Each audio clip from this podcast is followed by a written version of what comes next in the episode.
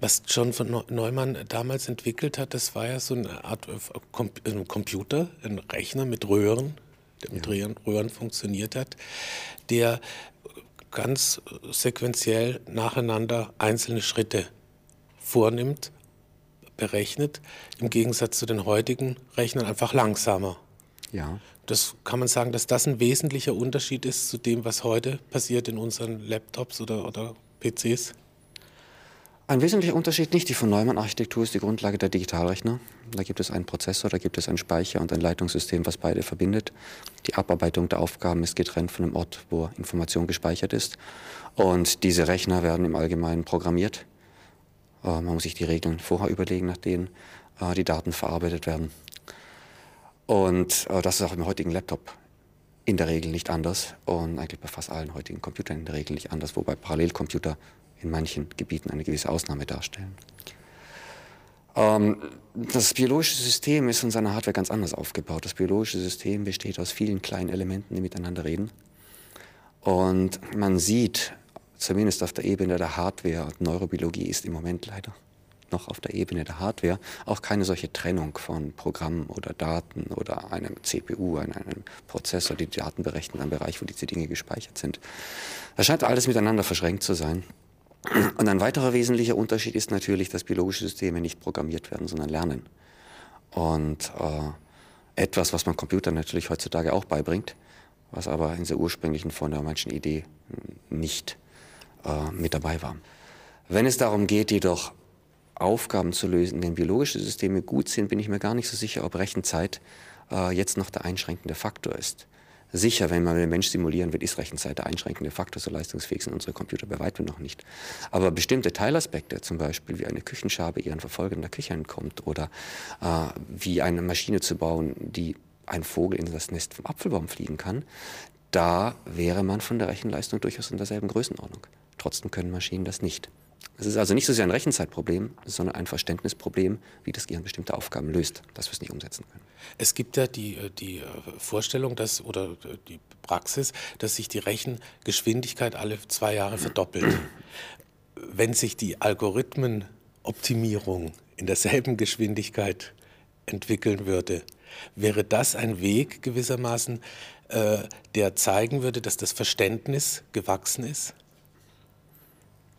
Das, das Verständnis des, des biologischen äh, Denkens gewissermaßen, des, der biologischen Vorgänge? Das könnte man so sagen, aber ob es nun das Verständnis der biologischen Vorgänge oder nur ein technischer Trick ist, das findet man natürlich erst heraus, wenn man das dann direkt vergleicht mit dem, wie das Gehirn das macht. Es gibt sicher mehrere Strategien, äh, Bildverarbeitung zu machen, die schnell ist und die biologischen Systeme werden eine davon gefunden haben und vielleicht findet man technisch eine andere. Aber das wäre sicher ein Hinweis dafür, dass man einiges gelernt hat, wie diese Art von Daten zu behandeln sind. Bilder, Sprache, Bewegung. Es ist sehr auffällig, dass die Dinge, die uns als Menschen äh, relativ leicht fallen, äh, für den Computer schwer auszuführen sind und für den Rechner schwer auszuführen sind und umgekehrt äh, Dinge, die uns schwer fallen, für den Rechner leicht auszuführen sind. Also Schachspielen ist für den Rechner einfach und ein Bild zu erkennen ist für den Rechner, für den Rechner mhm. schwer womit hängt diese Diskrepanz zusammen? Ist das überhaupt, ist das sozusagen eine ein Standardunterscheidung? Kann man das so verallgemeinert sagen? Im Wesentlichen ja. Diese Diskrepanz ist da und man sieht es daran, dass es heute Computer gibt, die den Weltmeister im Schachspielen schlagen, die den Weltmeister im Backgammon schlagen. Ähm, und dass es aber noch keinen Computer gibt, die eine Konversation führen kann. Ähm, oder ein Gerät, mit dem man, wie bei einem Menschen, ein Flugticket bestellen könnte. In derselben leichten und angenehmen Art und Weise. Also da gibt es schon einen Unterschied. Die Frage ist, woher er kommt. Dann haben wir natürlich nur Spekulationen, Hypothesen. Ich, meine persönliche Vermutung ist, dass es zwei Dinge sind. Das erste, dass die sogenannten einfachen Aufgaben sehr große Datenmengen beinhalten, die in kürzester Zeit, nämlich in Echtzeit verarbeitet werden müssen. Und das ist wieder ein Effizienzproblem. Und zwar ist auch ein Effizienzproblem von Seiten der Algorithmen. Und das zweite ist, dass wir, dass die für uns schwierigen Aufgaben häufig bewusst ablaufen und dass wir uns selbst beobachten können, selbst Regeln aufstellen, wie wir äh, logisch denken, wie wir vorgehen, wie bestimmte mathematische Aufgaben lösen, die formulieren, dann auf eine Hardware übertragen, die deutlich schneller ist. Und bei den unbewussten Vorgehen können wir das nicht. Selbst mit Tricks wie Hypnose äh, wird es uns nie bewusst werden, wie frühe Bildverarbeitung funktioniert im Gehirn. Dazu haben wir keinen Zugang. Das heißt, wenn wir das verstehen wollen, sind wir auf Experimente angewiesen und dann müssen wir ein System untersuchen mit mehreren Milliarden Nervenzellen, die miteinander reden und das ist schwierig. Haben wir deshalb keinen Zugang, weil es gewissermaßen in einer entwicklungsgeschichtlichen Zeit stattfindet? Ich rede jetzt mal von den ersten eineinhalb Lebensjahren äh, eines Menschen, wo es noch keine verbale, äh, praktisch eine präverbale Zeit, an die wir keine Erinnerung haben. Könnte es damit zusammenhängen? Vermutlich nicht, weil es nicht so sehr darum geht, wie die Strukturen sich entwickeln, sondern wie die Information dann verarbeitet wird, wenn der Mensch, sei erwachsen, noch nicht eine bestimmte Aufgabe löst. Und im Gehirn gibt es nicht die entsprechenden, ich würde es mal Datenstrukturen vielleicht oder Algorithmen nennen, die Zugriff haben auf diese frühen Bildverarbeitungsprozesse und die ins Bewusstsein holen könnten. Und das ist das Problem. Wir können uns nicht selbst beobachten auf der Ebene, wo wir es eigentlich nötig hätten, um die Algorithmen zu finden. Während beim logischen Denken können wir das schon. Das heißt, wir können also beim Schachspielen uns überlegen und bewusst überlegen, welchen Zug wir als nächstes oder die nächsten drei Züge uns überlegen, auch den Gegner mit einbeziehen. Wir können aber beim Gehen uns nicht äh, gewissermaßen, wir können nicht bewusst gehen, wir können uns vornehmen zu gehen, wir können Ziel gerecht gehen. Wir können es lernen. Wir können es lernen, aber wir können, wir können uns nicht bewusst sein darüber, was passiert in uns, wenn wir gehen. Das ist richtig. Und beim Schachspielen ist es auch noch ein interessanter Punkt, wenn man die Algorithmen vergleicht, die der Computer benutzt und die der Mensch benutzt. Der Computer setzt sehr stark auf Tiefensuche. Er wird also genau logisch versuchen nachzuvollziehen, wenn ich jeden Zug mache und jeden Zug mache, was passiert dann? Und wird dann versuchen, in die Zukunft zu gehen. Der Mensch macht das häufig anders. Er nimmt ein Muster wahr bekommt eine Idee, interpretiert das Muster und macht dann den Zug. Und das dem Computer beizubringen, ist schwierig. Und deswegen, wenn wir gerade bei den Spielen sind, gibt es auch noch kein gutes Programm, was Go spielt. Weil bei Go die Tiefensuche sofort in Bereiche führt, die von der Rechenseite nicht mehr handhabbar sind. Go ist ein Spiel, wo man die Verbindungslinien des Gegners gewissermaßen kappt. Es Inseln anlegt, in denen man den Gegner einschließt. Es ist ein Spiel, genau wo das passiert. Und die Schwierigkeit bei diesem Spiel, und wir hatten mal ein Studentenprojekt, das sich damit befasst hat, Lern, äh, Strategien zu lernen für Go, ist, dass es nicht lokal ist. Es ist ein großes Brett, das sind 31 mal 31 Kreuzungspunkte. Und wenn ich in einen Stein auf eine Ecke dieses Brettes setze, beeinflusst er einen Stein auf der anderen Ecke des Brettes. Und diese Beziehungen, die müssen von einem Computer erkannt werden. Das macht das so schwierig. Ich denke, der wesentliche Punkt ist, dass das Gehirn so etwas wie Mustererkennung macht und dass es Merkmale lernt zu extrahieren, äh, die es dann anschließend interpretiert und die es dann anschließend umsetzt. Sei es, dass es darum geht, ein Objekt zu erkennen oder sei es, dass es darum geht, die relative Lage von Objekten im Raum zu, äh, festzustellen und dann eine Bewegung erfolgreich ausführen zu können. Und das ist so eine Art, naja, was ganzheitliche Analyse der Daten im Gegensatz zu einer sequentiellen Abarbeitung von Regeln. Und das ist der wesentliche Punkt, der äh, äh uns dazu in die Lage versetzt, dann eben diese komplexen Aufgaben zu lösen. Das entspricht ja auch dem, was man in der Entwicklungspsychologie festgestellt hat. Früher ging man ja davon aus, ein Kind, wenn es auf die Welt kommt, fängt an, Fragmente wahrzunehmen und sie dann zusammenzubauen. Und inzwischen gibt es die Überlegung, dass es wohl Fragmente wahrnimmt, aber gewissermaßen schon in einen Rahmen, in einen ganzen ganzheitlichen Rahmen einzusetzen. Das heißt, dass es nicht partiell und segmentiert wahrnimmt, sondern durchaus ein, eine ganzheitliche Vorstellung hat von etwas. Ja, und das passt auch sehr gut zu den Untersuchungen, äh, die wir verfolgen und auch durchführen zu der frühen Bildverarbeitung, wo genau äh, das so auch realisiert zu sein scheint. Es gibt ja zum Beispiel, die, äh, hat man festgestellt, dass Kinder auch mit zwei, drei Monaten vier Monaten äh, ein Ton synchron zum Bild erkennen, also die Synchronität erkennen. Also ein wegfahrendes Auto mit dem Geräusch eines herannahenden Autos, das gucken Sie nicht so lange an wie ein wegfahrendes Auto mit dem Geräusch eines wegfahrenden Autos. Obwohl das gewissermaßen außerhalb Ihres Erfahrungsbereiches, unmittelbaren Erfahrungsbereiches liegt. Ja, und das ist eigentlich wichtig. Ähm, wir befassen uns ja auch mit lernenden Maschinen. Also die Frage, wie kann man die Strategie biologische Systeme, Induktion zu machen, anhand von Beispielen, Aufgaben zu lernen, auf Maschinen zu übertragen, sodass wir sie nicht programmieren müssen. Und da gibt es sehr tiefgehende mathematische Überlegungen dazu, die in unserer Gemeinde, wissenschaftliche Community, eingeführt wurden von Wapnik und Czernowenkis, zwei äh, russischen äh, Statistikern, die eben fragen, unter welchen Bedingungen kann man lernen, unter welchen Bedingungen kann man nicht lernen. Und da zeigt sich, dass man in etwas vereinfachten Lernsituationen schon so etwas ausrechnen kann, wie gut wird eine lernende Maschine in Zukunft sein, wenn sie bestimmte Beispiele zur Verfügung hatte. Und da zeigt sich natürlich etwas, dass der Lernerfolg nicht nur abhängt von den Daten, die zur Verfügung stehen, sondern auch von der Komplexität der Maschine, von den vielen alternativen Möglichkeiten, die sie im Prinzip hätte, um eine Aufgabe zu lösen. Und dann gibt es eine kritische vereinfacht ausgedrückt Anzahl von Daten zur Komplexität der Maschine. Wenn ich zu wenig Daten habe, kann ich nicht lernen und wenn ich genug Daten habe, dann kann ich lernen. Beziehungsweise, vielleicht etwas falsch ausgedrückt, wenn ich wenig Daten habe, lerne ich auswendig. Und wenn ich viele Daten habe, dann extrahiere ich Regeln und kann zukünftige Ereignisse vorhersagen. Das kann ich vorher nicht.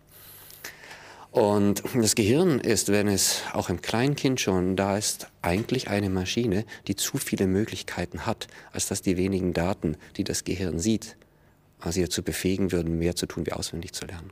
Und aus diesem Grunde muss vorstrukturiert werden. Diese Komplexität muss runtergebrochen werden und das wird eben gemacht durch vermutlich genetisch, intrinsisch ablaufende Prozesse, die einen Rahmen vorgeben. Und in diesen Rahmen wird dann die Information eingefügt und so lernt das System. Das sind gewissermaßen Kategorien, in die, in die es könnten Kategorien sein. Ja, also es gibt auch andere Raum, Möglichkeiten, das Zeit. zu tun. Bei diesem Lernen passiert ja etwas, es wird etwas rückgekoppelt, eine Information, die gewissermaßen er, äh, als Ergebnis erscheint, wird wieder als Eingangswert äh, erkannt. Es wird immer wiederholt. Das sind Merkmale von Lernen. Also Wiederholung, Rückkoppelung. Wiederholung, ja. Die meisten Lernprozesse laufen iterativ ab und es braucht eine gewisse Anzahl von, von ähm, Präsentationen. Obwohl es auch Beispiele von sehr schnellem Lernen gibt. Man spricht auch zum Teil von One-Shot-Lernen. Ein Mensch ist in der Lage, einmal eine Situation zu sehen und sie sich dann zu merken und darauf zu reagieren. Das gibt es auch. Man kann es in Maschinen nachbilden, wenn man sehr viel Vorwissen hereinsteckt über die Art der Probleme. Dann gibt es aber andere Verfahren, die benutzen weniger Information zum Lernen. Da gibt es sogenannten Reinforcement-Lernverfahren. Da muss die Maschine eine Aufgabe lösen, zum Beispiel einen Stab zu balancieren. Das ist das Standardproblem, was man in der Vorlesung immer bringt. Und die einzige Information, die der Computer dann bekommt, ist, hat er Erfolg gehabt oder nicht. Es wird also eine Handlungssequenz initiiert. Es wird also auf einem Manipulator oder einem Wagen, der die Stange balancieren soll, Kräfte gegeben und damit die Stange balanciert. Und dann am Ende wird eben geschaut, bleibt die stehen oder nicht. Die Information fließt dann das System zurück und das System muss nun entscheiden, welche Aktion falsch war, kann das tun und daraus lernen. Das ist Lernen, was vielleicht in biologischen Systemen weiter verbreitet ist, äh, aber was aufgrund der geringeren Information, die man im Lernprozess zur Verfügung stellt, insgesamt etwas langsamer ist. Und dann gibt es noch die sogenannten unüberwachten Verfahren, wo es eigentlich keine Rückkopplung an die Umwelt gibt, so, wo es aber intern ein Kriterium gibt, was ein Lernerfolg ist und was nicht. Und ein Beispiel ist äh, das, wie tue ich Bilder optimal darstellen, optimal codieren oder wie generiere ich mir ein System, das in möglichst kurzer Zeit Informationen über eine Szene akquiriert. Dann kann ich ein Maß angeben und das kann das äh, System intern ausrechnen, ohne die Umgebung sehen zu müssen, wie viel Information habe ich in meiner Repräsentation über die Objekte, die ich sehe.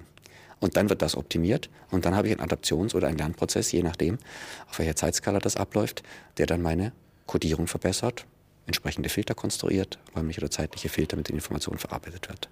Also man hat sozusagen diese drei Bereiche. Man hat das überwachte Lernen, wo eben direkt Vorhersagen gemacht werden und Beispiele diese Vorhersagen enthalten, wo dann Vergleiche gemacht werden, Differenzen minimiert werden. Dann hat man das Reinforcement-Verfahren, wo es eben Versuch und Irrtum ist, schlecht und gut als Information. Und dann gibt es die sogenannten unüberwachten Verfahren, wo ein internes Kriterium vorliegt, das optimiert wird. Das Prinzip der Ähnlichkeit, also Ähnlichkeiten zu erkennen, steckt das dann in allen diesen drei äh, Verfahren, ist das in allen diesen drei Verfahren enthalten? Habe ich das Meistens ist die Natur sehr gutmütig und ähnliche Umgebungen werden ähnliche Handlungen erfordern. Und insofern ja. Insofern ist Ähnlichkeit natürlich ein wichtiger Hinweis auf äh, zum Beispiel die Vorhersage äh, von Daten. Die Frage stellt sich natürlich, in welcher Metrik man das Ganze misst. Und was sind die relevanten Unterschiede und was sind nicht die relevanten Unterschiede? Und das muss entweder durch Vorwissen festgelegt werden oder das muss das System anhand der Beispiele lernen. Und das ist unter Umständen schwierig.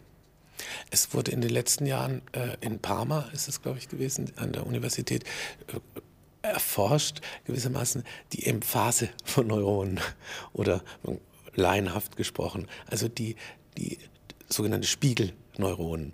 Also Neuronen, die im Gehirn aktiviert werden beim Gedanken an eine Handlung.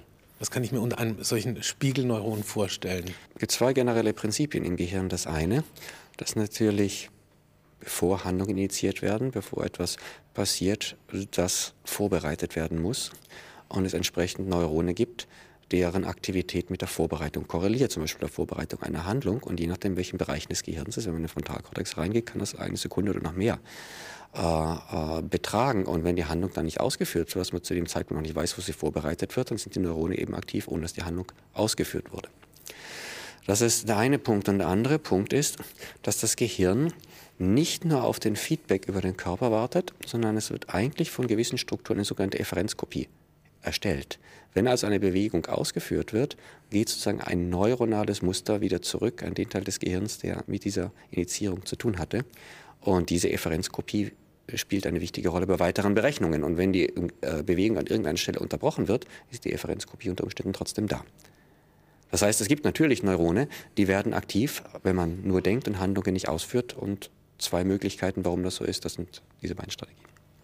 Also die äh, Imitation gewissermaßen als das, was, was wir sagen, wenn man es von der deskriptiven Seite her anschaut, ist eine, eine, eine Handlung, die wir gewissermaßen zeitlich versetzt aus, ausführen. Eine gedachte Handlung, die wir zeitlich versetzt ausführen. Das heißt, dass wir sie beobachtet haben und sie dann zeitlich versetzt äh, nachahmen oder dass wir sie uns ausdenken ähm, und dann zeitlich versetzt äh, äh, ausführen. Ja.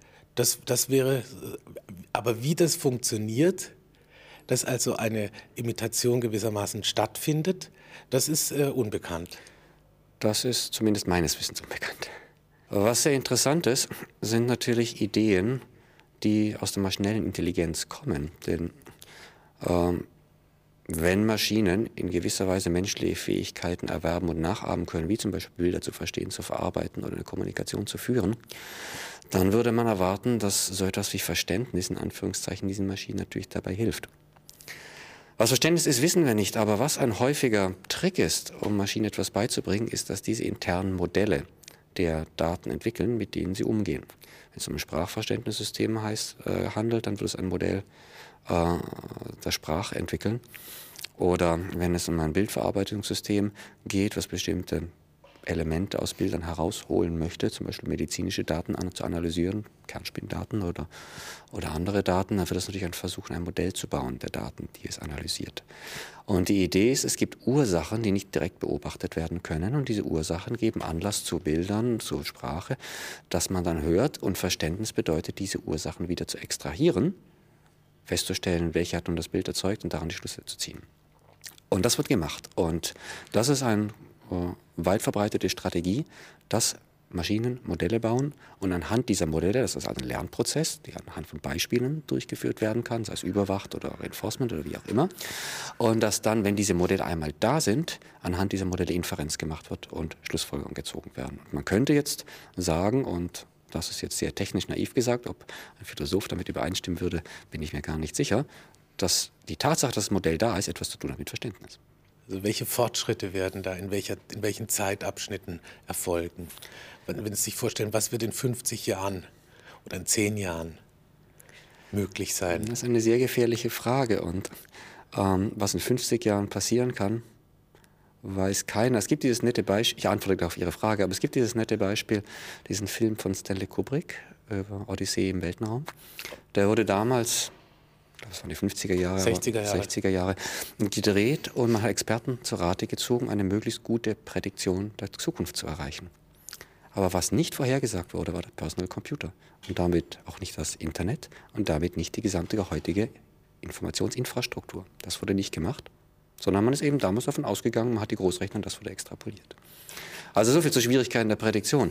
Äh, was ich vermuten würde, dass in den nächsten fünf bis zehn Jahren passiert sind, natürlich sprachliche Mensch-Maschine-Schnittstellen, dass die so weit kommen, dass man mit dem Computer reden kann und nicht nur einzelne Silben einzelne Worte und nicht nur, indem man sich mit dem Computer auseinandersetzt, den trainiert, selbst trainiert, sondern so wie wir sitzen wir hier und wir sprechen mit dem Computer und der macht dann was.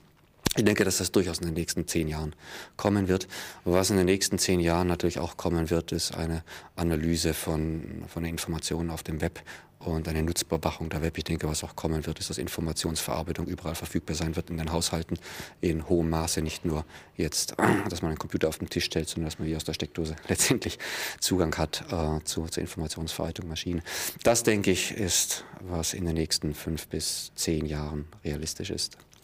Weitere Dinge wie autonome äh, Systeme, autonome Roboter, zum Beispiel ein Honda-Roboter, äh, den man ja auch öfters mal im Fernsehen gibt, dass es solche Systeme gibt, die äh, wirklich komplexe Aufgaben lösen, das wird möglicherweise noch etwas länger dauern. Da gibt es zwei Fragen, die damit zusammenhängen. Die eine Frage ist, äh, braucht man einen Körper, um bestimmte informationsverarbeitende Leistungen zu erzielen. Und im biologischen System ist das wohl so. Und es ist, äh, das haben auch Arbeiten von Damasio und Kollegen gezeigt, dass das Körperbild, was in bestimmten Hirnarealen dann letztlich entsteht, wie ARIA 20 zum Beispiel, dass es sehr entscheidend ist für kognitive Prozesse. Und wenn es gestört wird, sei es durch eine Läsion oder sei es durch einen Schlaganfall, dass es da Defizite gibt. Also diese Gehirn-Körper- Schleife scheint da sehr wichtig zu sein. Ob das allerdings ein Prinzip ist, was generell so gilt, ob das bei Maschinen ebenfalls wichtig ist, dass sie eine Einbettung bekommen und dass sie dann entscheidend mehr Leistungsfähigkeit äh, bekommen oder kognitiven Leistungen besser werden, das ist unklar und möglicherweise nicht so. Das ist also die eine Rolle, die ein Körper spielen kann. Die zweite Rolle, die ein Körper spielen kann, ist, dass man sagt, man verlagert Intelligenz auf mechanische Interaktionen. Und da gibt es ja Leute wie Rodney Brooks zum Beispiel, die mit ihren kollektiven Robotern versuchen, das umzusetzen. Wenn die tibetanischen Mönche sozusagen ihren, ihren Körper so weit runterfahren, dass sie nur noch durch Nahrung äh, gewissermaßen aufrechterhalten und die Welt sich in ihrem Geist abspielt und sie sagen, das, was in meinem Geist passiert, das ist, was in der Welt passiert, dann wäre die Masch eine lernende Maschine der Zukunft eher einem tibetanischen Mönch verwandt, als, sagen wir mal, einem Arnold Schwarzenegger, der sich ganz körperlich durchsetzt.